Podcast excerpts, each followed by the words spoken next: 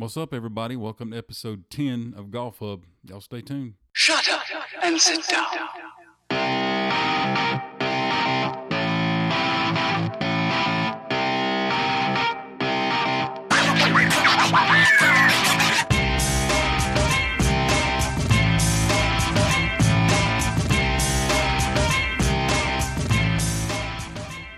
Everybody, Jake and I are back, ready for this week's episode.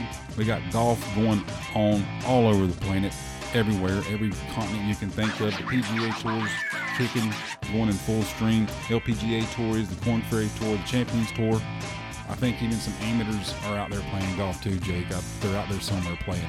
We're going to, of course, talk about that. We'll talk about the Farmers Insurance Open, which was fun, exciting, good stuff when that many stars show up to play, Jake. We're going to talk about a little bit of all of it, all things golf today and wherever else me and Jake decide to take the show. Hey, we're ready to go. It's Golf Hub.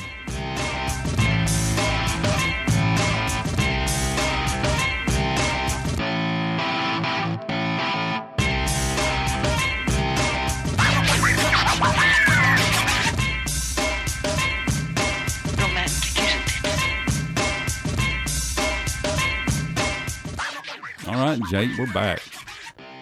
Yeah. Ready to get it going. Episode 10. We made it. I have a gigantic 20-ounce bottle of Mountain Dew at my side. Ooh. Poured all over my body later. We made it. It's been pretty quick, even though there's been some bumps along the way. Sicknesses and holidays and stuff. Holidays and not being able to get with each other, but we made it. We're here. It's episode 10. And it's going to be fun because we have lots of golf to talk about today. Oh, yeah, some good golf. It should be a good show. I think it will be, Jake. I'm hoping it will be. It could be a terrible show, Jake. It could blow. It could suck. Or at worst, at best, maybe it's going to be mediocre. It could be a very mediocre episode. But we're still going to do it. We're going to try. I feel it's going to be awesome. I think it's going to be amazing. But there's always the chance that it could just suck. Let's give it an old college try. Yes, that's exactly what we'll do. Just like Tiger Woods did this week. Oh yeah. Did you watch the Farmers? Oh yeah. Holy smoke! That was some good golfing. It was good by everybody. It's like man. It was nice. Everybody was playing. It was so nice to have a full field with some big names in it, and like basically all the big names show up. Dude, I would have lost some money though, betting on that tournament because. Man, Mark Leishman came out of nowhere. It seemed like, you know. Fired a 7 under 65 in the final round. I mean, you can come from back. And when the other guys come out the gate struggling. Yeah, man. And I like Jon Rahm, man. Oh, I did. I was kind of hoping he'd pull it off, but that kind of shocked me. Yeah, him and Roy come out the gate with them bogeys pretty quick. And actually, Rahm turned it around. I mean, he came back. Yeah, he did come back. Yeah. What are you talking about? He had a birdie. He had an eagle and four birdies in his last five holes. Yeah, had that bogey and lost by a stroke. Wow. He had. Did you hear what I said, Jake? He had an eagle. Yeah. He went eagle, birdie, bogey, birdie, birdie. Yeah. Yeah. That's how he went. And bogey lost by a stroke. Bogey got him. Late in, but he did come back. He did right the ship from the front nine. That back nine was fun. Yeah, it was some fun. Good golf. Everybody was playing fairly well. Just nobody really went, kind of nuts on it, except for Mark Leishman. Hail to the Australian. Mark Leishman can golf his ball. I mean, I don't know if you realize it. Even I kinda forgot about it. He goes under the radar. That was his fifth win. Yeah, that was his fifth PGA Tour win. He's one of my always on FanDuel. He's one of my dark horse guys. Yeah, right. He's right there with kind of Webb Simpson for me. He can golf it. And I like him. He's a good guy too. Jake, did you see the second shot of Tiger on number 2 Sunday? Yes. Are you kidding me? I was watching it live while driving down the road. How? I've never seen that happen. I don't know. I almost wrecked on purpose. It was incredible. It was, I've never seen. I've seen them one hop and then come out. Yeah, but I've never seen one two hop. I've never saw the ball disappear. Lay in the hole. I've never saw the ball disappear. When it first happened, I thought, it hit went towards the bottom of the hole and hit the flagstick and popped back. Then they show it in replay. The ball disappears into the cup, folks. Yeah. It's gone. It's almost like it sat there for a second. And then, you know what I mean? Boom, it pops back up. It had so much spin on it that it spun back out of that hole. Mm. You got a birdie, but that was crazy. I've never seen wild. That. Yeah, and it obviously doesn't happen a lot because Nick Faldo said he's never seen it. Yeah. Nick Faldo said, I've never seen that in my life. I've never witnessed a two-hopper like that. No. Man. Never. Like I said, I really thought it hit the flag stick, but it doesn't, folks. It goes down into the hole. And you can see, man. There was carnal knowledge. There definitely was carnal knowledge. With high-def TV, you know, when they do the slow-mo, you could see the ball spinning. And even when it went down, you know, it hops and goes down. Crazy. And you're like, how did the ball's gone? And then, whoop, he comes back out and sits there about, 8 inches or so? Something. I mean, it was a tap-in birdie. It was an incredible shot. Yeah. Leave it to Tiger to do something like that. Yeah. Leave it to Tiger. Yeah. Boy, he played well. Yeah. He didn't play terrible. Yeah, he looked pretty good. Had a couple flares, man. Bogeys here and there. Yeah. He kept getting that little flare to the right. You notice that? Yep. He sure did. Missed in some spots where he knew he shouldn't have missed because he's huge about missing in the right spot. Right. He missed a few. Put himself in some bad rough a few times. You see that chip in he had? Yeah, I did. Well, I was about to mention that. Right. Like, he chips that out. It was a terrible lie. There was no stopping that ball. It was you were not going to get it close. And it goes by, and you're like, okay, he's going to make it. He's going to make a bogey. He chips, boom, par. Yep. There was actually like 3 holes he had. The other 2 were like long putts where he had to, and he saved par. Yeah, so actually could have been worse, but he had some good par saves. But he seemed he was... saving.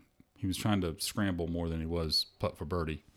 Didn't have a lot of real good looks at birdie on the back, but I enjoyed his second round where he goes 32 on the front. Yeah. Then one over on the back, but yeah, that was kind of weird, wasn't it? Yeah, I mean, because usually when Tiger goes 32 on the front, look out back, because that's what they were talking about on TV when we were watching it. They're like, okay, he could shoot a 63, 64 today. Yeah. He's feeling it, and he was. Oh, my God, he was hitting it so pretty. Roy McIlroy, to me, does what he tends to do a lot on Sunday. Yep. Just fall back. He gets in rough. They can say what they want. He's not that great out of rough and putting. And he had his off-putting day. He missed some putts that tour pros typically make, especially a 4-time major winner. Not throwing him under the bus. I'm just saying, I have this thing with Rory, and you know it. Yeah, you know what it is. It is what it is, man. He was contention. I mean, you put yourself in contention. That's about all you can do. Yeah. Guy comes out and shoots a damn 65. What much you can do? Jesus. Yeah. And he had some great par saves too. He was really good. Had the European Tour. Yeah, where were they playing at? That was, dude, I don't remember. I'm sorry. I didn't watch any of it except Sunday morning when I was watching golf, watching the Golf Channel. I turned the Golf Channel on, and they were on like the 18th hole, and then they did that playoff. And so I watched that. I watched Bryson DeChambeau do a little something. We were talking about Bryson here a little while back and his, 255 pounds he's trying to get to. And you mentioned that he's wanting to hit it longer. And we were trying to figure out why he wants to look like a linebacker. All right. And I mentioned something to the effect of, let me give you a little secret, Bryson. The pitching green, that's where you need to go. The pitching and chipping and putting green. So I'm just saying all that to say this. He had a pitch. And he was in contention, like, he was in it. Mm-hmm. Like, he was playing to be in that playoff. He has a 15 to 20-yard pitch. He's a little long of the hole and, kind of hole high but a little long on the left. And it wasn't the easiest rough, but he was in rough. And he pitches it and dubs it about 10 feet. Really? Then, yeah. I haven't seen this. He barely carries it to, like, the fringe, and then he dubs that. Oh, yeah, he dubbed it. It went like 3 inches. The second one did. Yep. Bye-bye. Tournament over. Oh, yeah. I just wanted to throw that out there. It's just been a few weeks ago I mentioned his chipping, pitching, and putting. He duffed the first one, but got a little bit out of it. But that second one, yeah, it went about 3 inches. Yeah, you called that one. Yep. Man, that's crazy. Put himself out of it. But, again, give it to him for being in contention at it. The playoff was pretty exciting. It was a par five. And I'm sorry, I don't remember their names. I do keep up with the European Tour, but I didn't know these guys. I didn't recall ever hearing their names. I couldn't remember seeing them. All the rookies coming out. And so they're going after it in two, both of them. One guy hits his three wood. And they were given the yardages on it. I'm like, why is he hitting a three wood? That just seems like too much. And because if you went over this green, you were basically going to be dead. It was super thick back there, and the pitch was going to be downhill. There was a ridge to go down. I mean, it was just not anything I'd want to be a part of. I'd rather miss the green short and pitch up to it the way that looked. So he hits his three wood and does exactly that. Hits it almost to the grandstands in the rough. And then the other guy, the one that ended up winning it, he takes an iron out. And he actually has not a very good lie in the fairway. It was on a slope, so it was like about 8 inches below his feet. Yeah. And he's going at it with a long iron. Mm. And threw it up in the air and challenged the pin and stuck it to 18 feet. And two-putted for a birdie. The other guy didn't do a very good pitch out of there. Like he had 30 feet for birdie, and the other guy won. It was pretty good. That's really all I watched of the European one. Yeah. Oh, Bryson, man. Mm. Yeah. I didn't see exactly where that, 240 pounds he's at helped him from, 15 yards away. Yeah.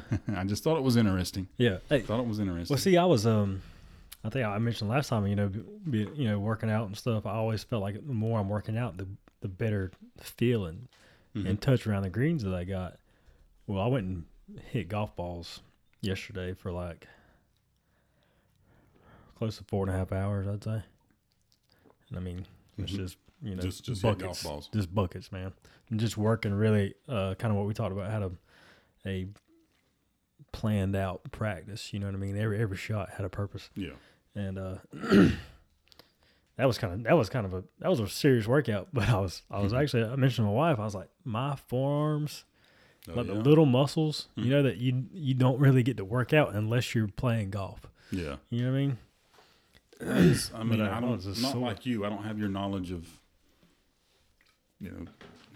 working out in the body, but I'm like you said when we were talking about it then, there, you would think as you were a trainer, it would be a different type of workout for a golfer. Yeah. And he looks like he's doing a workout for, like we said, a linebacker. Yeah. And honestly, like, the more I think about it, if somebody came to me and was like, hey, I want to increase my swing speed, I would be like, well, we're going to do some mobility and stretching, and we're going to swing.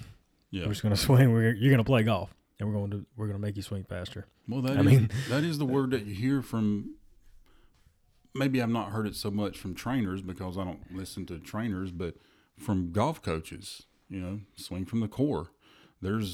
I can't remember his name, but there's this one particular coach out there that he does some exercises and some moves with the swing, and he's got these numbers that he associates to you, and that's how he figures out. He puts your swing, like he builds your swing to your core. Mm-hmm. I mean, he bases everything off of your core. All right. And he gets his numbers. He's got this little system worked out, and when he gets his numbers, he coaches you the swing that he feels is needed for your core. So 255, we'll see. Didn't do him any good the other day from did you see 15 that? Yards away. I did see that one swing he went after. Did you see that one? He slipped kind of, or he just smashed it. Like, I didn't see that. I don't even know what the result of the swing was, but he just went. Dude, he went after it. Well, this is going on all over. The pro tours are just at it right now. It's getting good. We had a good field of just big guns and big stars at the Farmers. We got a good field at this week's tournament, the Waste Management down in Phoenix. Very good, strong field. Ricky's in it. No, he's the defending champ. Matt Kuchar's in it. Keegan Bradley's in it. JB Holmes. I like JB Holmes. JB Holmes contended on that. Yeah, this week he just kind of had a bad day. JB's in it. I think Matt Wolff, is he playing? He should be playing. That's where he's from. I didn't know if he was in it. I didn't notice. Well, I think he finished second last year, so I figured he might want to go back. But yeah, that's one of my favorite tournaments. To watch. It's not one of the stronger fields, but it's got some guns in it. Yeah. A lot of good guys in it. Like you said, that tournament's just fun to watch. It's fun to watch. That's courses. You know what? We hit on it in a few episodes ago, but and I've thought about it today. I'll tell you what I'm going to miss. I'm going to miss about the Waste Management. I'm going to miss Gary McCord. I love him at Waste Management. You know, that's his hometown. Mm-hmm. That's where he's at. I love Gary McCord. And it's like when he's at the Waste Management, it's like he's in another gear. Right. I'm going to miss him. Yeah. This is going to be, I'm going to miss him. I missed him the other day. I missed him and Peter. Yeah. CBS. You owe us an apology.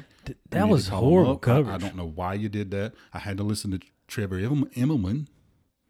Yeah. Did you notice that the coverage was just terrible? Like they didn't have enough cameras.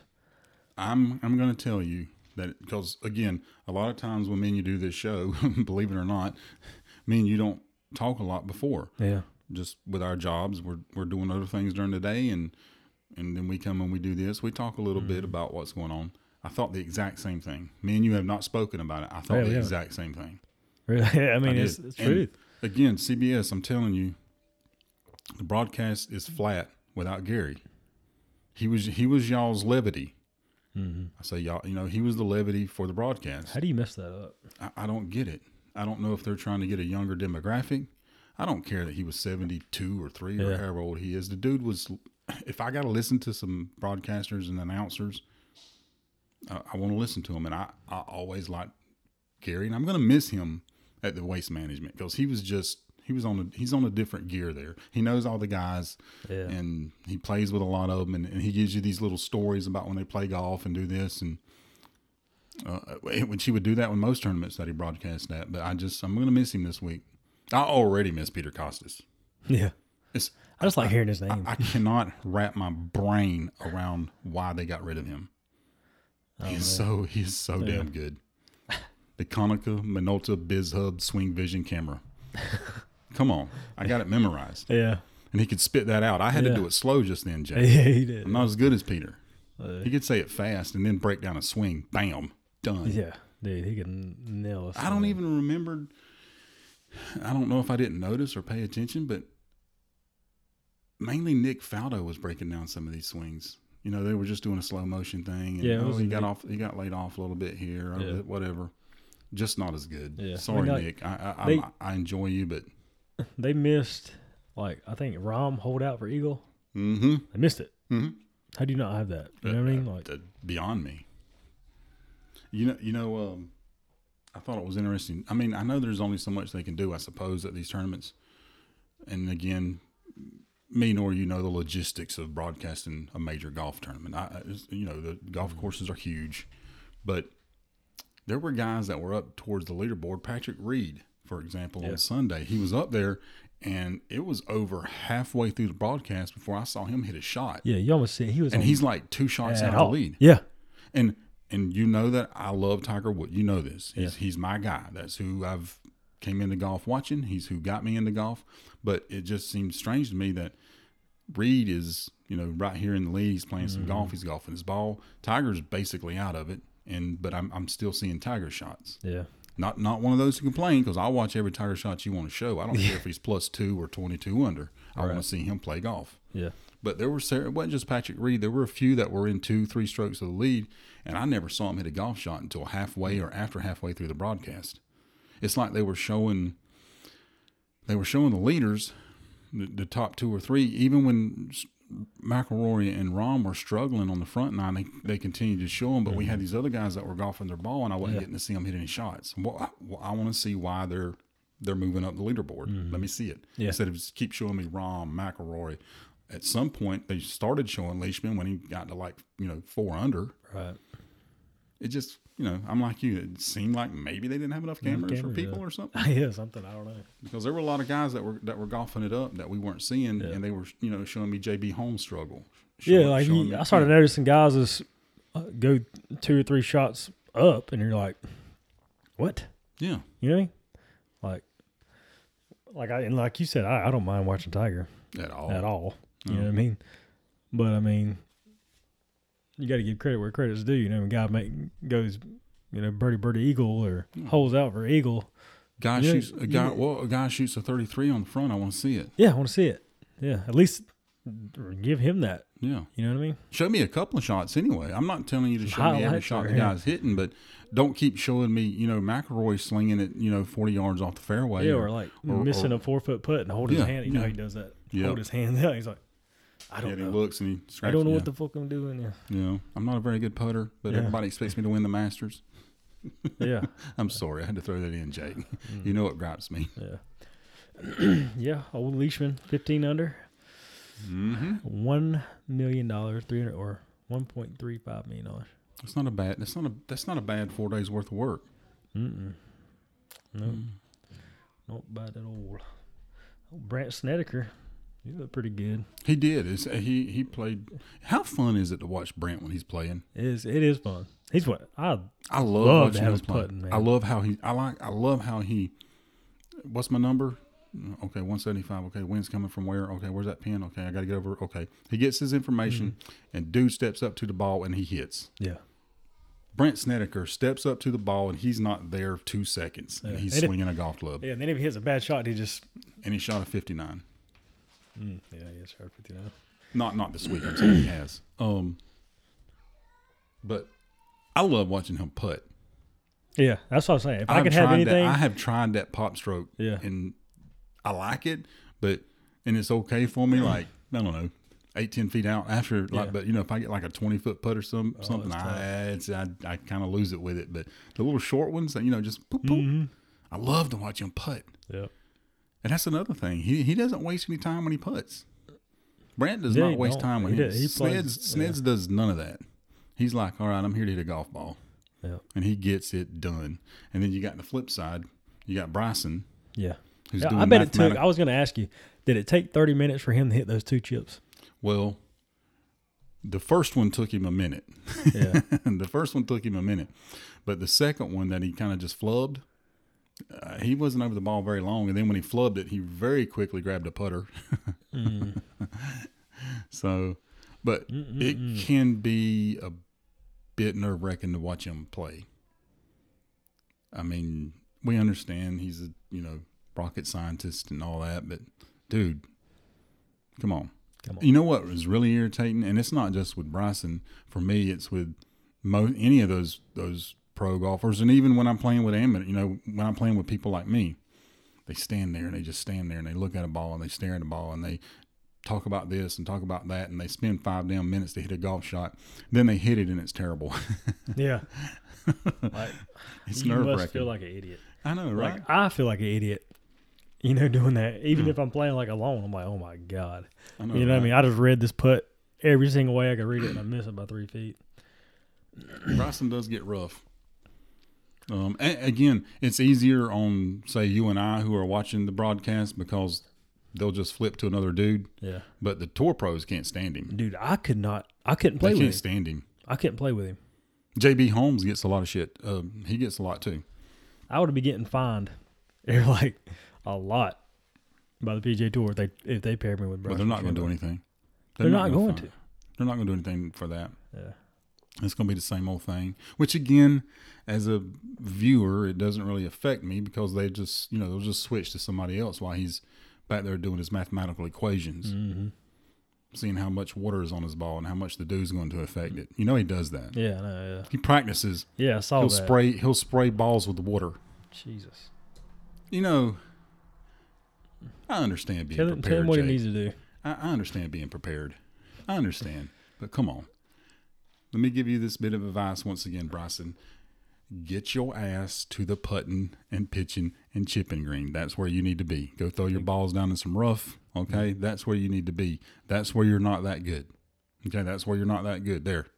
If you're listening, I'm sorry. I dig you. You're cool. I love your hat. Yeah. I mean, I've tried to pull that hat off, Jake. I can't find one yet that looks good on my stupid head. I've never tried one, yeah. I dig them. Yeah. But like I said, my head's big. I think I'd be like an Ollie Snyder Jans, you know. I just can't. Go without? Just go without it. Just go without. Yeah, even though I think of all the money you'd be losing. Tour. Yeah, but I have great hair, you know. You do. It's magnificent. It looks really good today. Thank you. But if you're on tour, you know, they're not just wearing their hats because they look good. Yeah, they getting that. You know, they're getting paid to wear that hat. See, I could do like shampoo ads and stuff. You could. You know, change the game. You could get in there with Patrick Mahomes and do some Head and Shoulders commercials. Yeah. Defense, offense, defense, offense. But it's funny to me, like us guys, like normal everyday weekend duffers, you know, they got their golf hat on like they like it, mm-hmm. and they got their sunglasses on in the summer, and they'll take their sunglasses and flip them around to the back like the pros do. Yeah. Let me let you guys in on a little secret. The reason those pros stick their glasses to the back of their head is because they're contractually obligated to have that logo on the front of their hat unobscured. They can't put their glasses on their hat. So you guys are copying them, but they do it just because they have to. They got to get paid. You look silly. Put it on the front like everybody else. You're not getting paid. They are. They have to have that logo to where it can be seen when they're on camera. That's true. I never thought about that. Well, yeah, it's absolute. I'm not making that up. That's absolutely true. They have to have that logo to where it can be seen in case they get on camera. And so even if they're not on camera, when they're walking and the gallery mm-hmm. see them, they see Titleist or Strixon or Callaway or whatever. Nike or whatever. They have to put their glasses on the back. Why do you think all of them do it? Well, you guys didn't think it was weird that every single damn one of them do it? That's true. I've never thought of it, honestly. But I don't really wear sunglasses either. But you see Jordan Spieth dropped out of the top 50 in the world. Is that even fathomable to you? He's playing this week, by the way. Yeah. I can't believe it. He can't put full rounds together. He can't. And he didn't look too bad this week. No, but it's the same thing where anymore it's not even putting full rounds together anymore. It's like putting a round together. Yeah. I mean, he'll scratch one out, but there's how many rounds did we see last year where you feel like he should have been 4 strokes, 5 strokes better? I mean, he had some rounds last year where it seemed like he should have went low. But then he just does dumb, it's terrible things he's doing too. Yeah, it's like dumb misses, like these putts, these short putts, you know. These short putts were killing him. Just killing him. And then you see him drain a 35-footer like it's nothing. Like it was never leaving the hole. Yeah, I don't know what it's got to be mental. I think it must be. Because his game is there. You know what I mean? He's such, well, I mean, it's almost, I mean, it is part of his his personality. I mean, you see how fidgety he can get. Yeah. Grabs his towel 14 times and wipes his hand and has to wipe the grip again. And he asked Michael, 14 times, what's the number? Okay, what's it to this? Yeah. I think he starts – sometimes it seems like there's maybe so much going on in his head that he can't get out of the way. He needs something else. Something's got to change, I feel like. You know, whether it be – Michael Griller, maybe trying somebody else out. And I don't know that that's a problem, but if you watch, and in our line of work, we learn how to read people from their eyes and their facial expressions. And to me, the camera will show them getting along and laughing and stuff like that. But when I see them together, I don't see that like 2015, 2016. Right. 2014 relationship that they had. You know what I mean? Well, I just don't see it. I feel like there might be something. There's something emotional causing his problems, I feel like, at least. Well, you've seen it a bit more than me as far as live in person. But you can see it on the, you can see it on the broadcast sometimes. I would say this, it seems to me, this is kind of my perception of it at times. Jordan does take a lot out on Michael. Like, a lot of stuff that will happen sometimes, he's trying to blame Michael. And I don't know if that's something a pro golfer needs to do just to, keep his confidence up. Say, you know what, I hit that bad shot because of you. Yeah. You give me a bad number or, you told me it was this number to carry that bunker. You told me it was this number to that ridge, and that's not what it was because I didn't get it there. Yeah. Maybe they need to do that to keep their, so they don't go, damn, I just hit a terrible shot. Yeah. Maybe that's what is part of a caddy's job is to take some of that crap. You're right, boss. It's my fault. Sorry about that. I didn't mean to do that. But I would almost agree with you there. But when you watch Jordan take an interview, it's we did this. It is we. I'll give him that. Yeah. So it's an interesting situation, man. And I just feel bad. I hate seeing it. If he's going to give him the credit when they do well, he's going to, give him the credit when he does not well. But I think they were playing at Pebble Beach last year on number 8, and you can't go too far on number 8 or you go over that cliff. Mm-hmm. And literally, no PGA Tour pros go over it. They, even if you'll watch it when they play that hole, that tournament's actually coming up. Watch it. They stay the hell away from that cliff. Yeah. They stay way back. They hit these irons off of it, and they stay way back, and they just have an extra long shot in. So Jordan has a 3-wood in hand, or his little hybrid thing. It's one of them. It was not an iron, right. And everybody that come up there was hitting iron. Everybody, short hitters, long hitters, didn't matter who it was. Everybody had an iron in their hand. I saw nobody with any kind of metal in their hand. Nobody. And he's got one in his hand. And you're like, what the heck are you doing? So on something like that, and he chewed Michael out, and it's like, dude. Why are you chewing him out? Nobody's hitting nobody. Yeah. You think you were the only one. You think what happened was you decided to challenge that cliff, and you lost. Mm-hmm. You decided to challenge it. I don't know if Michael told him, "Yeah, boss, you can do that." I don't know. You couldn't hear that part. They didn't really show much of that, but they did show him chewing him out and getting mad with him, and it's his fault. And it's like, and I've seen a few things like that where it's like, no, that it's not Michael's fault. Mm-hmm. Nobody, especially on that one, it was easy to see because again.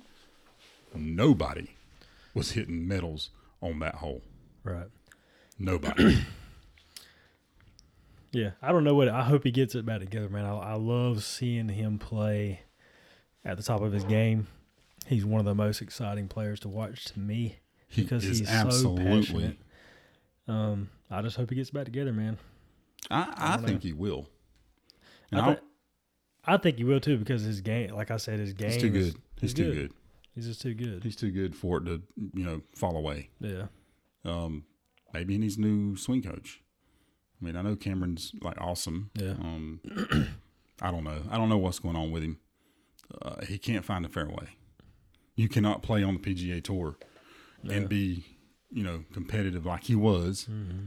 If you can't find, not only, I mean, he doesn't just miss the fairway. He misses the fairway. Yeah. It's way off. It feels like way off. Every round he has is like McIlroy's Sunday rounds. Yeah. You know what I mean?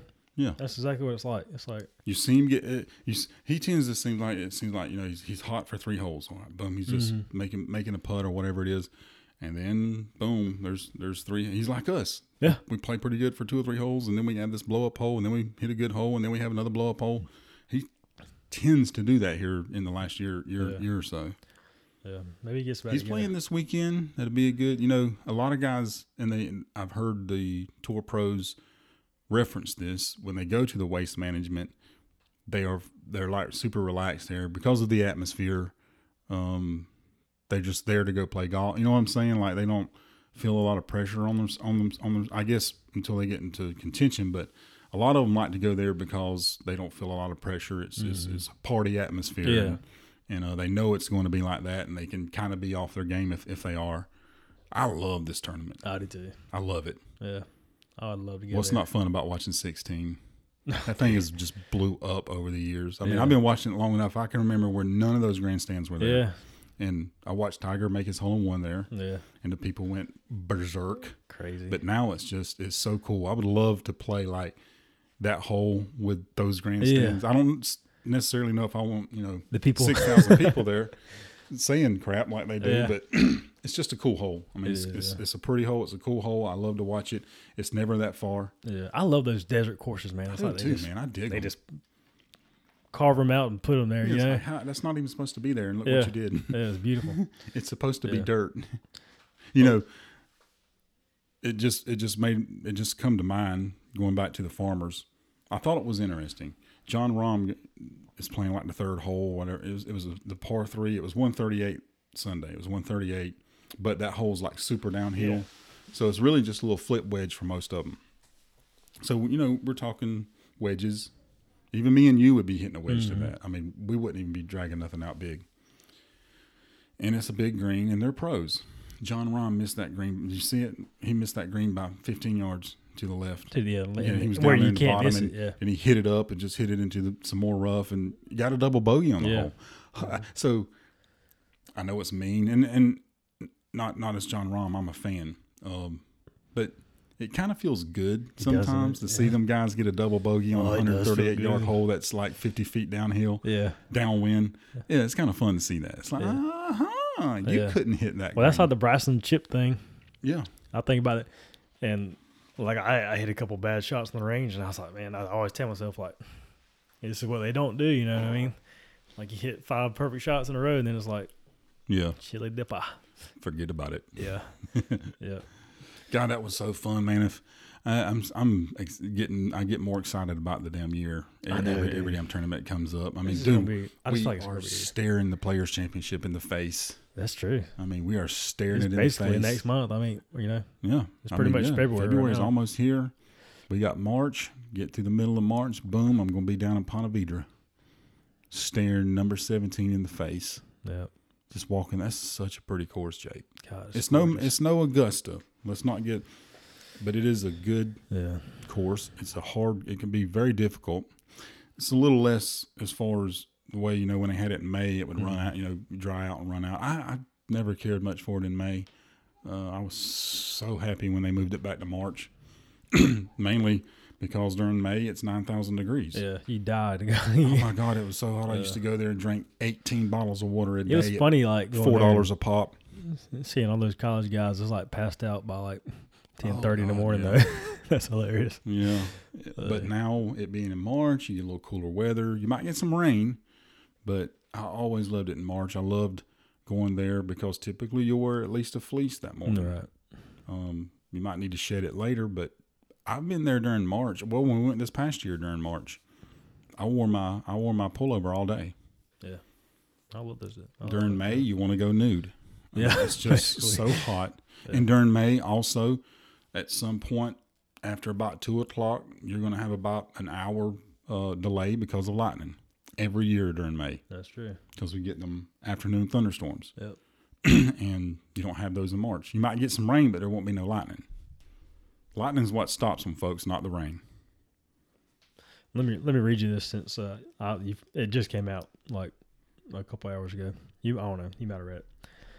It says Gary McCord and David Faraday, the Statler and Waldorf of golf for decades, will reunite Wednesday in Phoenix as a part of Faraday's show together again. I guess this is Faraday. So the bottom line is I miss him, and I just thought it would be fun to do one of these together. So I'm like, Gary McCord. Yeah. We've had so much history over the last 25 years. There has been some strange things that have happened. I thought it might be fun to have him on for the last hour or second hour of the program. So he's going to, I mean, the show's going to be there, I guess. Well, like I said earlier, I'm going to miss Gary at Waste Management. We're going to miss you, Gary. I missed you last week, but I'm really going to miss you this week. This is where you're supposed to be at. This is where you shine. And I'm ready. I already in one broadcast, I already missed a Konica Minolta BizHub Swing Vision camera. I already miss it. Love you, Peter. The Waste Management. That's coming up. Let's get it done. Get out there in the desert. Have a little fun. I want to go there so bad. Man, that would be a fun tournament to go to. Fun tournament to watch in person. I wish Tiger would play. Yeah, you know, tournaments like that. Yeah, well, he used to play that one back in the day before he had, you know, $1 billion in the bank, like literally $1 billion. Yeah, that was back in the 90s when he played there. Not that he needed the money back then, but you know. Yeah, I would just look and like speaking of Jordan Spieth, you know. If I was him, I'd be playing those little tournaments, like the smaller ones, you know, which, I mean, I know he's playing this week, but, like, go back to the John Deere or, you know, whatever. The John Deere is a good tournament. Yeah. I love that course. enjoy watching the John Deere. A lot of people give it a hard time, you know, make fun of it. They do. Yeah. Well, like it's a nothing course. Yeah, like it's or not a nothing course, but a nothing tournament. Like it's a redneck tournament because they got yeah. I love their tee markers. What's better than having a tractor for a tee marker? Nothing. I'm ready to get out and play me some more golf. Played a little bit over the weekend. I gotta tell you something. Let me tell you about a hole I played, just real quick. Par 5/8. You're very familiar with that hole. Now I've been playing pretty decently. I wasn't playing terrible. Played pretty decent. I don't even remember what I was. It wasn't bad. I think I was maybe 2-3 over at the time. So I hit a drive on the par 5 with my driver, right down the middle, pretty as can be. And you know me, I'm not a risk taker. I don't need to get a 3-wood and go for the green when I know I can't get there, or even to get that close. And you know how the water is on the left and the woods are on the right on that. It pinches in about the 150 mark, pinches on up, squeezes up, and it always worries me because if you go a little left or right there, you're going into those tall trees or you're going into that water because it actually shoots up to that 150 marker. I grab an 8-iron. I'm being completely safe. I only want to hit it about 140 yards. That's going to give me probably 140 yards, 130, something like that. And I'll be fine with it. Flags on the front. I'm good.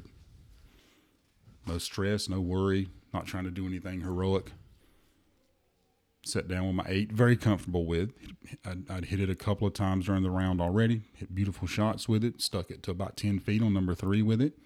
Missed the putt. But grabbed my 8-iron.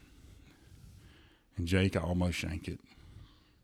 It probably was a shank. I mean, honestly, it was a shank. We'll call it a shank. So it goes over, if you can think, to them bushes over there on the right where that little mound of bushes shoots out. And I actually see my ball. I find it.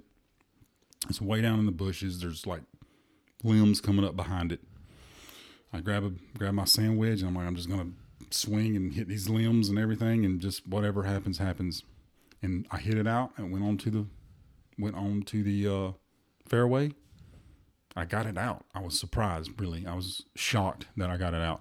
I had 152 to the flag because I got my little book, my homemade book. I know what it is to that flag. It's 152. I stick it to 2 feet. Damn. Make par, Jake. Wow. I make par. Sure did.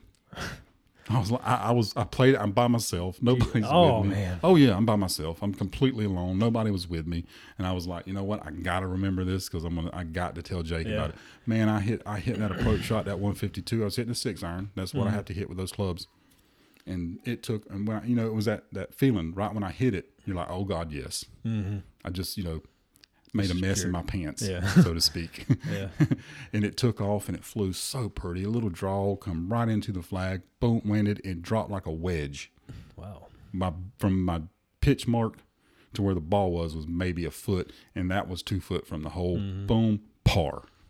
That's how you make a par. That feels good.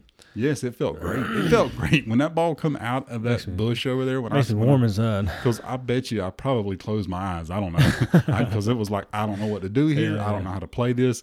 I'm just going to pick this up to about shoulder length, and I'm going to hit this ball. Yeah. And it come out and went literally in the middle of the fairway, about 150. Well, it wasn't about. That was my number anyway. I had 152. That's what I figured it was, and that's the club I grabbed, and I made a par. That's one of those where you grab your phone and you Google how to apply for a PGA Tour card. I know, right? Yeah. It was just it was also one of them where it's like, you know what? Whatever I do the rest of the day, I just about don't even care. I think I ended up 86. Yeah. Which seems to be my number lately, which I'm fine with. It is not 90. Yeah. That's what my goal is. Okay, if it's not 90 or above, I'm may not be the happiest, but I'm fine. I did, had a couple of double bogeys. I like three three-putt bogeys. Those that stinks. How bad does a three-putt bogey? How upsetting is it? Especially now, those greens are large, they're big, and you can have some very long putts. Yeah. And there are times when, and with the undulation, you may have three breaks. Yeah, you could have 4-putt easy on a lot of those holes. Yeah.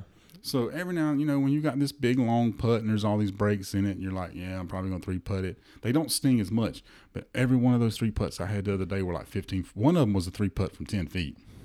I mean, I got like 10 feet for birdie and I don't make it. I get a bogey. I did birdie the first hole. So I started my day out. My card read at one point 1 under. 1 under. Yeah. I love doing that. At one point I was 1 under on my round. I love birdieing the first hole, man. You're like, well, it was cool. Course record, you up? I had one of those mediocre range sessions. It was like, you know, I hit some good ones, hit some bad ones. It's not one where you come away feeling like I should go out and shoot a damn 65 today. Yeah. Or it wasn't one where I left and thought, okay, I'm gonna be lucky if I break 100. It was kind of mediocre, average. Go up to the first tee, strap it down the middle, get my club for my approach shot, hit it up there, pin high about 12 feet, and you know how that green is, very slope. You never want to be pin high. Mm-hmm. You want to be under that hole. You don't like to be above it. You don't want to be pin high. You want to be underneath it because of the break. So while I'm standing over that putt, it's about 12 feet. It's lots of break. You know, I mean, it's pin high. It's exactly pin high. I'm just like, God, please don't three putt this because, you know, it can get bad. I could have putted that off the green. Right. And it drainoed it. I was like, holy crap. Mm-hmm. I was not expecting to make the – I wasn't trying to make the putt, Jake. I was trying not to three putt. That's all I was doing. I was like, just don't three putt. Get this up there to where you can, you know, brush it in and get you a 4 to start the day because those were two really good shots you just hit. So I wasn't even trying to make the putt. Like that wasn't in my brain. Just no three putt. No three putts. And I drainoed it, like center of it. Boom. 1 under right now. And then parred the second hole, actually. So for 3 holes, I was 1 under. Mm. Then the breaks fell off on 4. That we talked about before, and then we got the old big double from the middle of the fairway. Again, I got a double bogey for the middle of the fairway, middle of it. Oh God! You'll get there one day, man. A par 5 double bogey from the middle of the fairway makes me want to commit some kind of a crime on the golf course. It's like losing a child or something. That bad. It's unnecessary. It's stupid. And I felt like a waste of my time, and I should have got to play the hole over. Yeah, that didn't count. I was watching a tournament this weekend, Jake. Just wanted to ask you, how do you like those PFG commercials? PFG, the clubs, the irons. Oh, PFG. PXG? PXG. Okay. Nobody makes golf clubs like we do, period. I don't know, man. I can't Did you see the one with Pat Perez? I don't know. It was just a new one I saw. I kind of dug it. I liked it. Yeah, I don't get those kind of commercials. You don't get them? Because I stream. Oh, you stream. Mm-hmm. I'm watching on TV. Yeah, I get like a Masters commercial and I got like a Golf Channel one. Okay. Well, anyway, it was just kind of, I like their commercials. I can't afford their clubs, but I like their commercials. Why are they so expensive? Why are they so expensive? I don't know. Why would a wedge cost $800? Blows my mind. Does this wedge going to make me swing the club better? That brings me to this. I mean, the golf industry and the way they produce equipment is ridiculous. It's ridiculous. I mean, you look at all those new clubs coming out, you know, and I mean, $1,300 for some irons. Yeah. Mm-hmm. That do the exact same thing as a $600 set or cheaper. Well, my thing is this: they're not gonna make me swing. They're not gonna make my swing any better. I don't understand it. That $800 wedge is not gonna make my swing any better. Now, it might perform better than some clubs when I do swing it properly and I do strike the ball properly, but it's not gonna make me swing better. It's not gonna make me strike the ball better, and it's not gonna show me how to hit this ball out of this rough with this wedge. Yeah, it's not gonna do any of that for me. $800? Are you insane? Yeah. And you know what? Crazy, one thing I do dig about the PXG is they don't give a shit. Yeah, They're like, don't. Yeah, our shit's expensive. We know. Buy it. Don't buy it. Yeah. We don't really care. Yeah. Our drivers are $1,500. Suck it or not. Yeah. Yeah. Suck it or buy one. Now I have hit their 3-wood, and I ain't gonna lie, it's probably the best thing I ever felt in my life, honestly. Well, I'm not saying the clubs are terrible. Yeah, I've never hit one to know, and I may not be good enough to know the difference, but they're just so expensive. That PXG stuff is ridiculous. It's crazy. It's like next level, and they don't have a whole lot of tour pros. Yeah, they don't. They don't spend a whole lot of money on. Yeah. They have some, but they don't have a lot. Yeah. I guess maybe they don't. I don't know. That would be something I'd like to find out. Do these pros give a crap about what they actually play? I mean, if you know, say I come out on tour and I've been through college and maybe went through the Korn Ferry Tour, won a few tournaments, and, you know, I got my clubs. Somebody's probably already paying me, but I'm just saying, let's say I got these set of clubs. Let's say they're Titleist, and Callaway comes to me, or TaylorMade, or all of them come to me, and TaylorMade's, you know, we'll pay you $1.7 million a year to play ours, and Titleist is like, we can only do 700,000. Do you think tour pros are like, okay, well, I'm going with the ones that pay me the most, or are they like, nah, man, I dig my Titleist, so I'm gonna lose $700,000 because I like Titleist? I know me nor you know the answer to that, but it's something that's always kind of been curious to me, and I've never heard it discussed much or talked about or any tour pros. I guess, you know, they don't talk a lot about what they're making in reference to the shoes they're wearing and the pants they're wearing. And we know it's a lot. Yeah. But that's one thing I wouldn't do. Like, unless it was in my contract, which it probably is in their contract, not to talk about how much they make. Oh, yeah, like I think Jordan's, his Under Armour one, like, yeah, he can't talk about it. Yeah, because I think it depends on the type of company it is. Yeah. But that's what I think. If freaking Skechers were paying me, you know, $5 million to wear Skechers, I'm like, yeah, I get paid because they're Skechers. You know? Like, well, at the same time, I mean, clothes and shoes and hat, that's one thing. But when it comes to the clubs that are making that you use to try to win tournaments with, I just wonder how big. Because honestly, these are tour pros. You could honestly give them any set of clubs made, and they're gonna hit the ball well. So it just something I think about. Yeah. And you know when I usually think about it is when I see a PXG commercial. Mm-hmm. Because it's like, God, y'all, those things are so expensive, and y'all don't have that many tour pros. Do you? And how many people do you know have PXGs? I've never. I mean, I know people do, but I don't. Yeah. I don't know anybody that plays PXGs, and I know guys that went out and bought sets of TaylorMade irons, you know, spent $1,200-$1,300 on irons and bought their drivers. I have a TaylorMade driver, you did.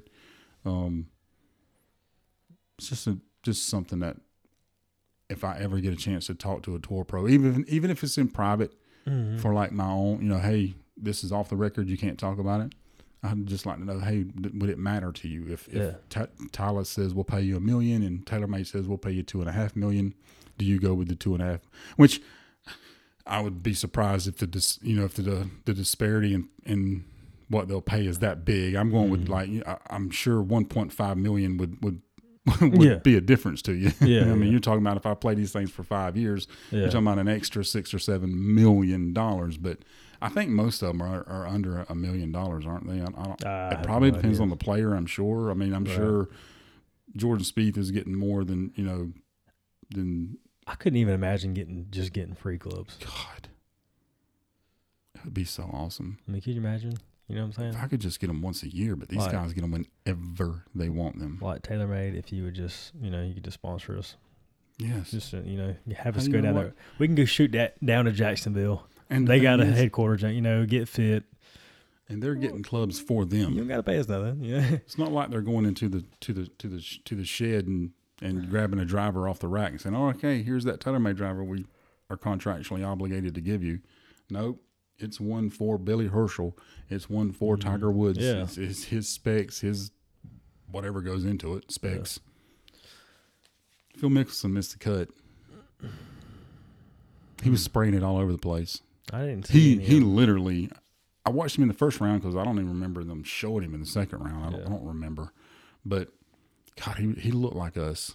He was spraying it everywhere. He'd have 3 terrible holes, and then he'd have 3 good holes. And, you know, he'd be in a bunker here and hit a fantastic shot out of it. And then he'd be 115 yards down the fairway and miss the green.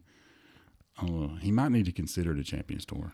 Because he won last year, but he didn't play much. play very well after that. Yeah. Just thought I'd throw that in there. He missed the cut. Yeah. So did Ricky Fowler. Didn't he? Yeah, he did. He missed the cut? Mm-hmm. Okay. Well, he'll be playing again this week. Yeah. Where he's the defending champ. He was the what do you call those guys? He's like the host for the Farmers, because that's his main one of his main sponsors, you know, but one of his whatever, who he works for. Yeah. We are farmers. Do you watch those commercials I told you about?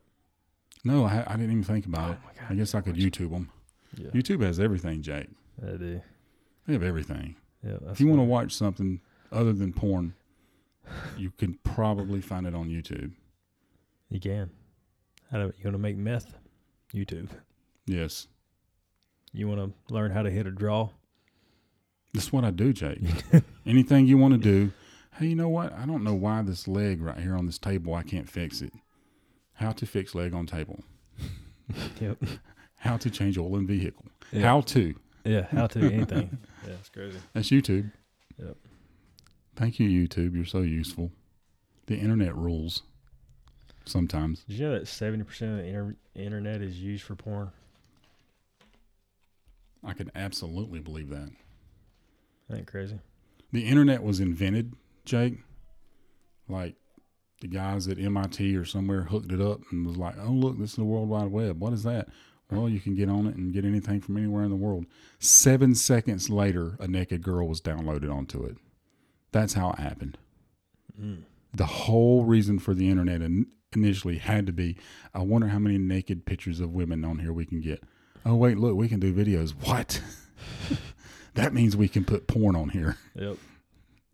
You know, porn is like a multi-billion dollar industry.